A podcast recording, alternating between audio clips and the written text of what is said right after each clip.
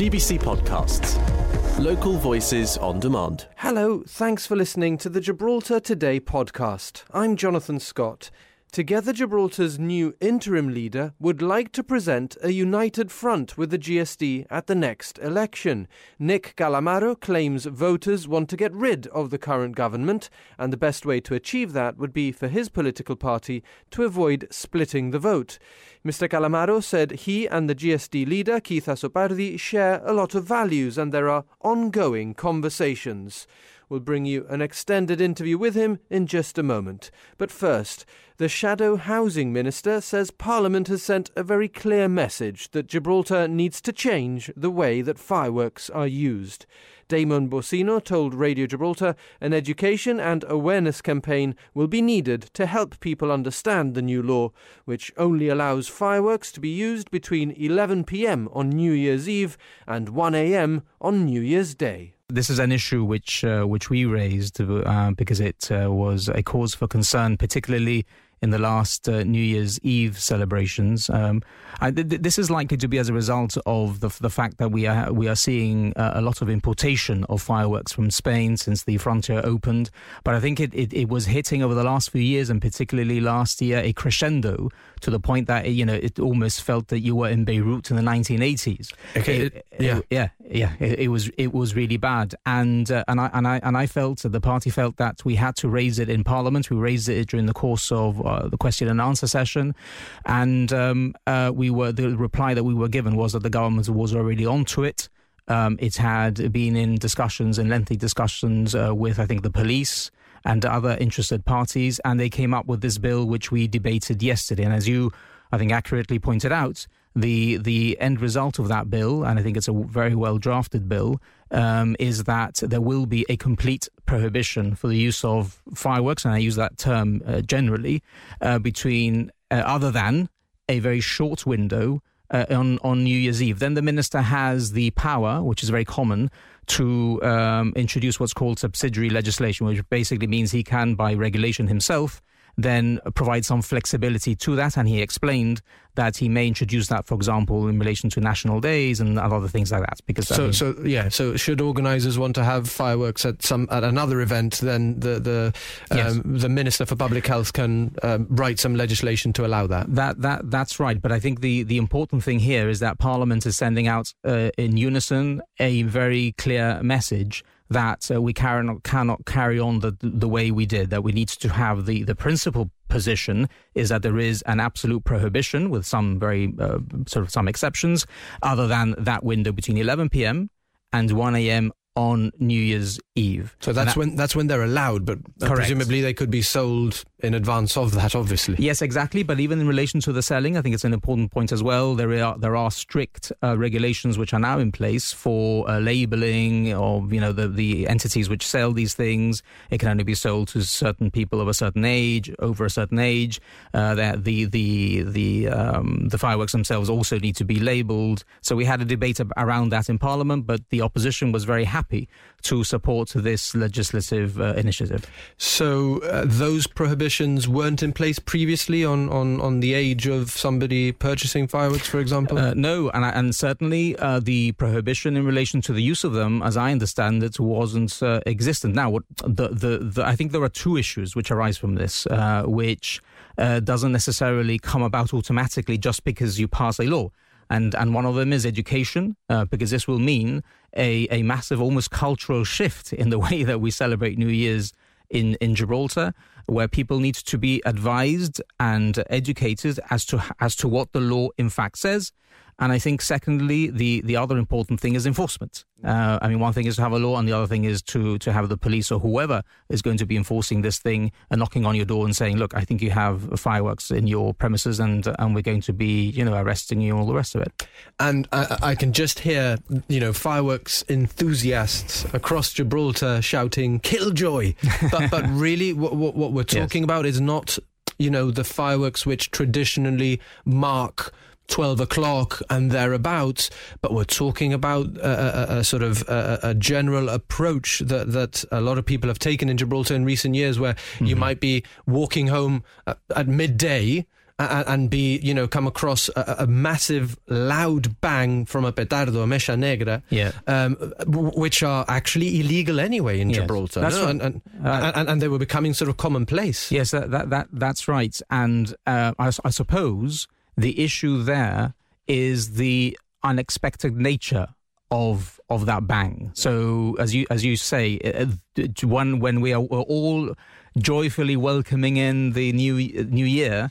Uh, we want to celebrate, and the expectation is that there will be some fireworks, but we don't expect is two days along the road to be walking your dog, let's say, and having to hear to one of these things. And I, what I mentioned in Parliament yesterday is that we have to be also very conscious of uh, those vulnerable members of our society, the elderly, um, um, you know, the, those who are for whatever reason going through a, through an illness, and and and particularly I say from a personal experience, those who suffer from, from autism, where those people who will know that uh, they are uh, particularly, some of them are particularly sensitive to loud noises. So if, if, if there is a loud noise and to boot, it's a it's unexpected, it can set off a tantrum, which has an impact on the child and the family around him. What do you make of the new law restricting the use of fireworks in private homes during the New Year period? Our reporter Kevin Ruiz uh, took to Main Street to find out. They might restrict, but ultimately, you see for yourself what happens on the day, which is not what the, what's legislated. It's a free for all. So, whatever you say is going to happen again this way, likewise. And it could easily have a fire, and why should we have so much noise? You have it at the right time, the New Year, and well, that's at Christmas, but New Year's Eve is a bad one. You can have it for a certain window and then out. And then how many fireworks came in there illegally? Mixed feelings and with that, but for, for the dogs mainly, yes, that's a good idea. Um, because sometimes they go on for four hours and it's a bit much for them. They get, um, some of them have to have medication for it. I think something should be done about it. It's uh, not only pets which are affected, but also the elderly and people who have autism, which obviously uh, don't uh, react positively to, to noise. I, I, I'm not a, a, wet blanket in that there shouldn't be any fireworks, but surely uh, when this stretches from you know the day before New Year's Eve till three or four days or even a week after New Year's Eve, then I think that uh, it's pushing it a bit too far. It's it's a two-way thing. It could be that. Um, it's a tradition that we have, and people might feel that um, if you take that away, you know, it's it's um, it's not nice. But then obviously people with dogs and um, children that um, are kind of like um, scared with the fireworks, that would be a good thing. So it's kind of a balance. So I'm not sure. I mean, I'm out, but I mean, if if there would be fireworks, it would be okay with me. Well, it sounds brilliant. Uh, I wonder how it's going to be enforced. Uh, who's going to be timing it and who's going to be policing it? It's not going to be easy. Um, personally, I'm not a person that likes fireworks. Um, perhaps because in my in my job, I've always had to to control their importation. But um, yeah, see how it goes. Difficult to enforce. As a pet owner, I'm, I don't like fireworks, uh, to be honest. But I understand that just because of that, I don't need to spoil the fun for everybody.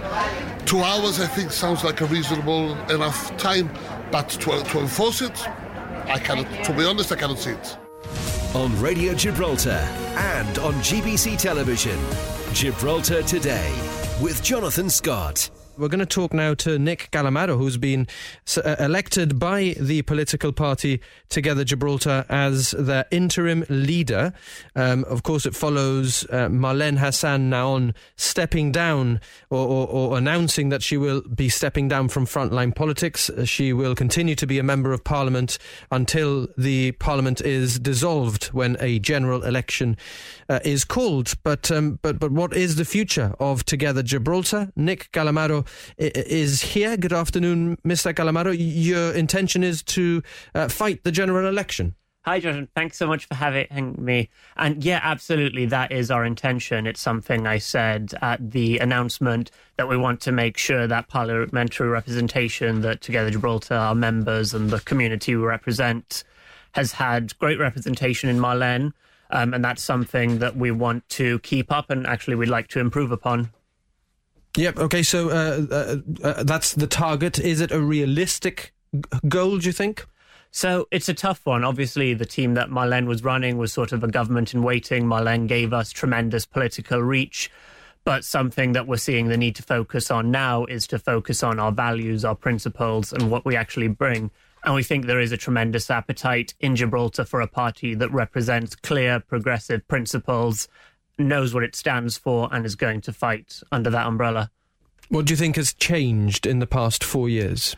So what we've really been seeing is just a general kind of apathy, uh, lack of kind of political appetite for people to get involved. Um, there's this culture of fear where people are less and less able to speak out in public, and that's something that we really want to show just can't stand, and that we need to make a difference in and get new voices, get diverse voices into not just Parliament, but kind of polit- the political conversation more broadly. It's something Together Gibraltar did very successfully as a movement before they were a party, and it's something that we have every uh, confidence we'll be able to do again. Now, at the 2019 general election, your candidates, Together Gibraltar candidates, including yourself, uh, were sorry, sorry, you, you didn't actually. I didn't. Uh, I didn't. You, you didn't actually stand, uh, uh, but you were part of, of the team. Um, they they voted. They they, they received you know, a, a, a, significant number of votes, it's fair to say, uh, but but fell short of getting enough to, to get voted into Parliament. So so the closest was Craig Sacarello, who who didn't make it into Parliament. Marlene, of course, uh, v- received thousand six hundred plus votes, um, uh, more than any other member of the opposition. Uh, so more than all GSD members, but um, then there was a massive gap between her and Craig Sacarello, who was, uh, you know, the first after Edwin Reyes. Edwin Reyes was the last GSD MP to get voted into Parliament. Craig Sacarello was just 35 votes off. But the point is that, you know, even with Marlene, you, on, Yeah. you, you only got one MP into Yes. Parliament, and it was Marlene. Uh, you know, how are you going to be able to do better than you did with her? So that's right, and we definitely have a very steep hill to climb, but it's something that we really see the value in and we really see a strategy for. So we have spent the last four years growing our membership, building bridges, getting more people involved. And I think, again, back to that thing, Marlene was very much presenting a government in waiting style party. What we'd like to present is say, look, we're trying to build up people, we're trying to build up the party. Give us your vote, and you can help us build this progressive movement. And it's not just about one election. There's a whole strategy where we're not saying we need to necessarily get in now or never. What we really want to do is to give people a platform where they can build their political careers, they can have mentorship, they can have a chance to actually speak out, which is something that neither of the other political parties are offering. So, so you're going to contest the next general election, but but you're not presenting yourself as a would-be government. I think we need to be honest about where we are. Um, as I say, Marlene had that reach and Marlene gave us that credibility. It's something that we don't want to mislead people. And obviously, we want to do as well as we can. But we're aware that we're fighting for our principles and we're fighting for a platform where everyday working Gibraltarians can make a difference. Now, those Gibraltarians can get into government and can start making a difference, that would be brilliant. We have a manifesto ready to go. We have our ideas. We have our values. But we think just having the platform for those voices is the most important thing. Give us one of those big ideas. Yeah. Um, so I think what we're talking about in terms of um, getting rid of this culture of fear, building up a better kind of sense of democracy, giving people a place where they can come petition government, make a difference. Um, childcare is one that we think Gibraltar is desperately lagging behind and is really, really misserving the women in our community. And we need to increase parental leave, not just for mothers, that needs to be divided evenly among parents so that mothers aren't putting their careers on hold, but also men are able to spend more time with their children. Do you think that would uh, address, in some measure, the existing pay gap, significant pay gap, men getting paid significantly more than women over their lifetimes? Absolutely, because it's it really is a policy question. Because also, obviously there are reasons why early on um, mothers have to spend more time with infants, but um, it is just a cultural thing and a workplace thing that women end up putting their careers on hold, whereas men, who only I believe get kind of two weeks statutory leave. Um, sometimes employers will give them a bit more, but they end up going back to work very, very quickly. And so what that creates is a disparity. It's something we see in politics that I always like want to push back against because everyone's always saying, "Oh, we have so many um, talented young women in politics," but they don't then ask themselves why those talented young women don't stay in politics and can't make a difference. Okay, we've had a couple of comments from our, our listeners, which I'll put to you, Mr. Calamaro. Uh, Stephen says, regardless of political allegiance, you have to admire people who stand up and take on the political challenge, especially, especially uh, says Stephen, against two well seasoned and established political parties. Thank you for that comment, Stephen, and thank you also to Frank, who says Mr. Calamaro is brave uh, and also asks um, you mentioned the Together Gibraltar values. You've just talked a little bit about childcare there, but perhaps you can expand uh, on on your values and whether these. Frank asks whether these are based on morals. Yeah, yeah, absolutely based on morals. So one thing we wanted to do when we set up Together Gibraltar was have our pillars and our values and stick very closely to them. It's something that typically in Gibraltar, politics tends to be very much about generic change or about pragmatism. And we want to say, no, here are the things we believe in. If you agree with them, this is the party for you. And if you don't, that's okay. There are other parties you can support. Um, our values are very clear about democracy because we think that there's a lack of diversity um, in Gibraltar politics. We think more working class Gibraltarians need to be able to make a difference sustainability, not just um, the environment, but people's quality of life. Gibraltar deserves to be a place where people can really live a healthy life. And um, trans- um, and transparency because there needs to be accountability for government. So we, we were talking about um, the heat wave yesterday, which uh, brought us to the climate emergency. So let me put a question to you, Mr. Calamaro. Do you think that um, the uh, green if you think that the GSLP government was voted in on a green manifesto, uh, how far have we come on sustainability in the past four years? I don't think we have have at all. I understand that um, things like COVID obviously threw that into disarray worldwide, but we can clearly see that it's not something that's been a priority, and in fact um, something where we've been pushing in the opposite direction, where it's been, uh, um, as Marlene said, all about more development, more construction, um, more um, economic growth. Um, although that economic growth doesn't end up trickling down to working Gibraltarians, um, which all runs counter to sustainability. Sustainability is about the environment, but again, it's also about preserving our heritage. It's about preserving our beaches, our um, access, our, our, kind of visibility of the rock, all those important things that are being lost by this non-stop development. Okay, Sam says uh, that uh, you you were called brave by by Frank, but um, but isn't your um, your move to present a, a, a third party, a third option at the next general election, just going to split the vote as you did in 2019? So that's something I really wanted to address because obviously there's a lot of questions around that, and I think for us um, the most important thing is that no party is entitled to anyone's vote. It can't just be, um, as Damon was saying earlier from on the chief minister, a project fear of if you do this, then um, this will happen. Um, and I think people also need to reckon with the reality that people have values and the things they believe in, and that the GSD for many people, many Gibraltarians, and many of our membership are actually the third option and that they they don't by default receive the vote that Together with Gibraltar would have. I want to say something that was said to, well, that, that, I noticed, but was said to me was how um, Keith Azzopardi at his Pride address said, "As long as I am leader of the GSD, your rights will never be in question." And that's something that people pay attention to. People notice. People don't want their rights um, at the whims of internal party machinations. They want to know that there's a that a party is their political home, that they can trust that brand, that they can trust that party, and that that party is going to represent them and respect their rights. And, so, and do you think that the, the, the, the, GSD doesn't offer that and Together Gibraltar does? Yeah, I mean, that's absolutely what we're trying to push here. We have our values.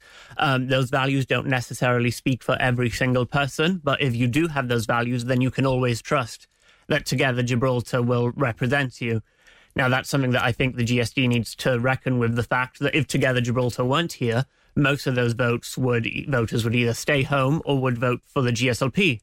Um, part of the reason we've been having these discussions with the GSD that Marlene's talked about is that there's a tremendous amount of um, kind of synergy there for both parties in terms of I think there are a tremendous amount of voters who would feel much more comfortable giving the GSD their votes if they knew that people like the ones in Together Gibraltar were there to hold them to account. So, do you expect, or will you try to um, see if you can arrive at some sort of arrangement with Keith Azzopardi so that Together Gibraltar and the GSD are both um, presenting candidates at the next election but are seen as complementary and, and, and, and, what, an alliance potentially? So, so that's something that, as Marlene said, as Keith's told you, um, there have been conversations ongoing about and conversations that we, we keep having.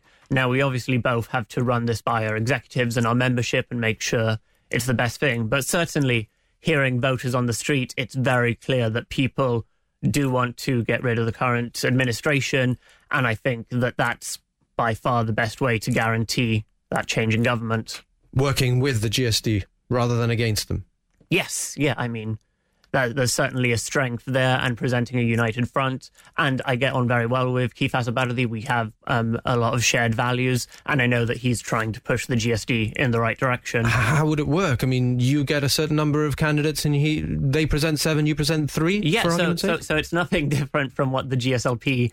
Uh, well, it's very different from what the GSLP Liberals have in that we would remain our, retain our separate identities, and as something that I'm very focused on as now interim leader of Together Gibraltar is maintaining our brand, maintaining our credibility, and building up the party and making sure we properly represent our membership. So, what we can't have is our identity being lost for short term electoral gain. But at the same time, we have to understand the change, the, uh, the, the, the clamour for change that Gibraltar's voters are asking for. But you haven't arrived at a formula yet. That's to be decided. Yeah, yeah, still ongoing conversations. Okay, um, exciting times, I guess. Um, everybody who follows politics always gets excited around a general election, and now we've got this sort of these moving parts to try to see where they land. Um, okay, h- how confident are you feeling?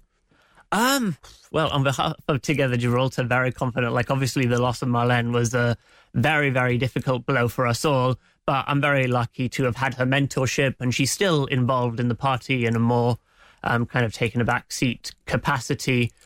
So we have a strong team together. We're going to keep focusing on our values and representing our membership.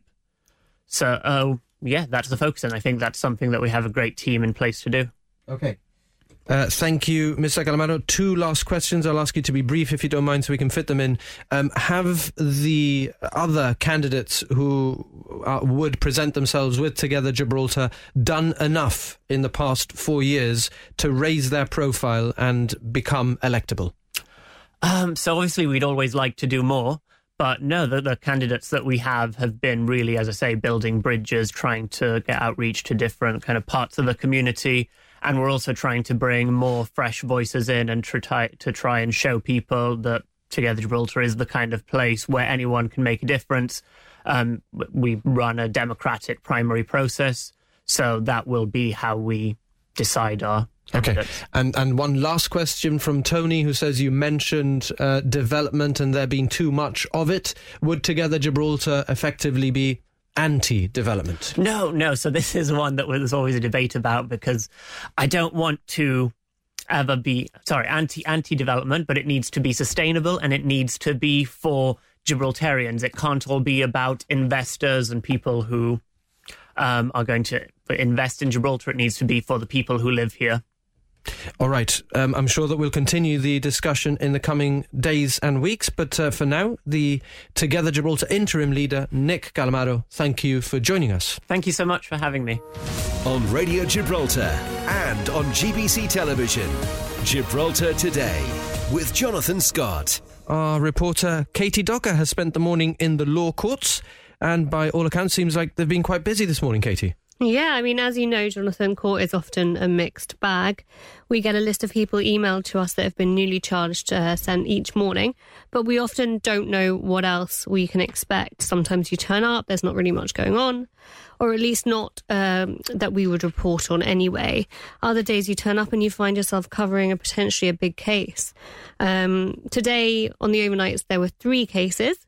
One people may be familiar with from social media recently, the RGP posted a photo of a man who had allegedly stolen a suitcase I saw that. from the bottom of 40 steps. Now, the suitcase is said to have contained around £3,000 worth of makeup and other beauty products. Wow. So, So it's a lot of makeup.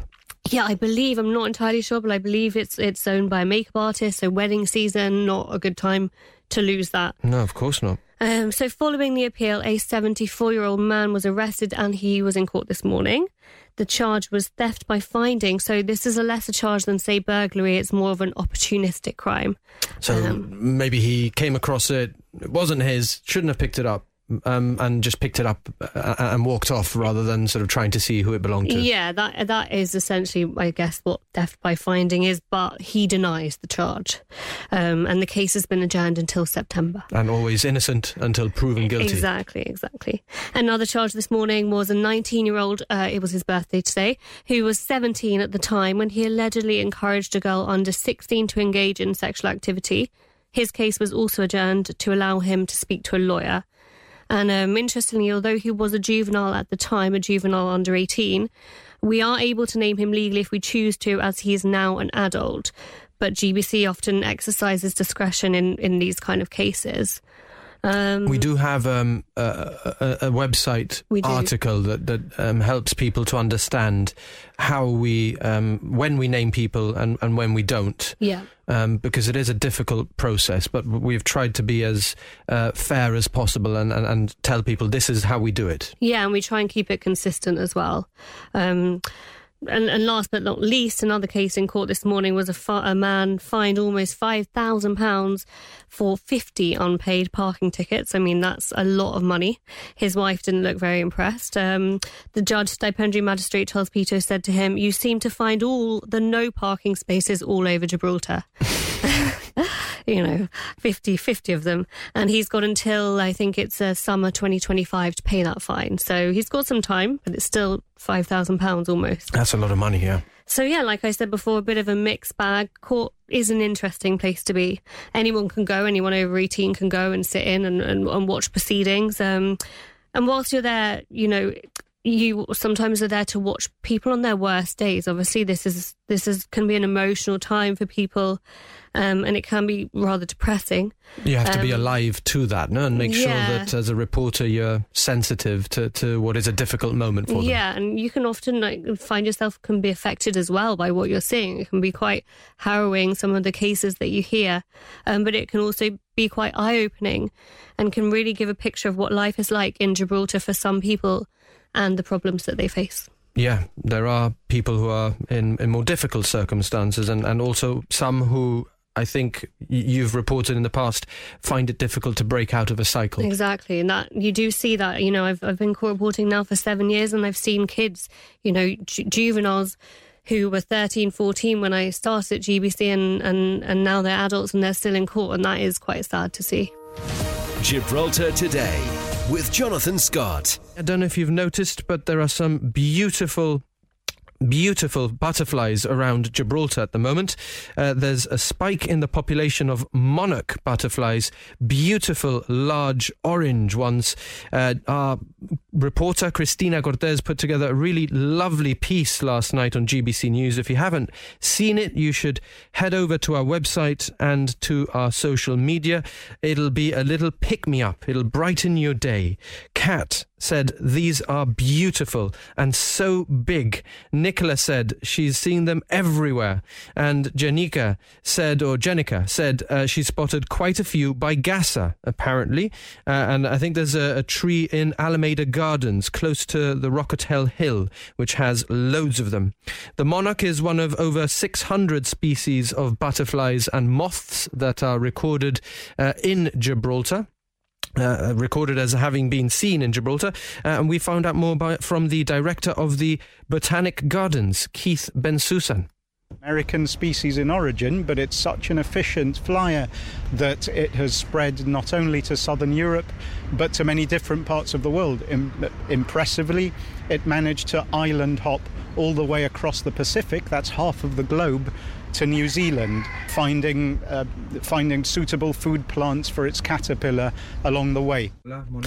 The director of the um, Botanic Gardens, Keith Bensusan. If you're lucky enough to have some outdoor space or indeed a garden, you could take some steps to attract more of these beautiful monarch butterflies. If people would like uh, monarch bu- butterflies in their patios or gardens or balconies, then obviously growing milkweed is the way to do it. I would encourage um, wildlife friendly gardening more generally. Use use native plants as much as possible. There are there are many species of butterflies in Gibraltar and indeed of uh, other very attractive insects that rely on native plants the very knowledgeable Keith Bensusan speaking to us about monarch butterflies. Um, just a little disclaimer there. He referred to the milkweed plant, which is common in gardens, but it can be toxic to pets. So just take care if you're a pet owner. Uh, you want to keep that in mind. Uh, but uh, as we were saying, go to GBC News on YouTube or on Facebook or on Twitter and have a look at the beautiful report that um, our colleague Christina Cortez prepared on monarch butterflies. Thanks for listening to those highlights from Gibraltar today. I'm Kelly M. Borge, the show's producer. We're live on Radio Gibraltar Monday to Friday from 1 to 2, getting behind the headlines. And you can catch up here whenever you like. Until next time, have a good one. GBC Podcasts. Local voices on demand.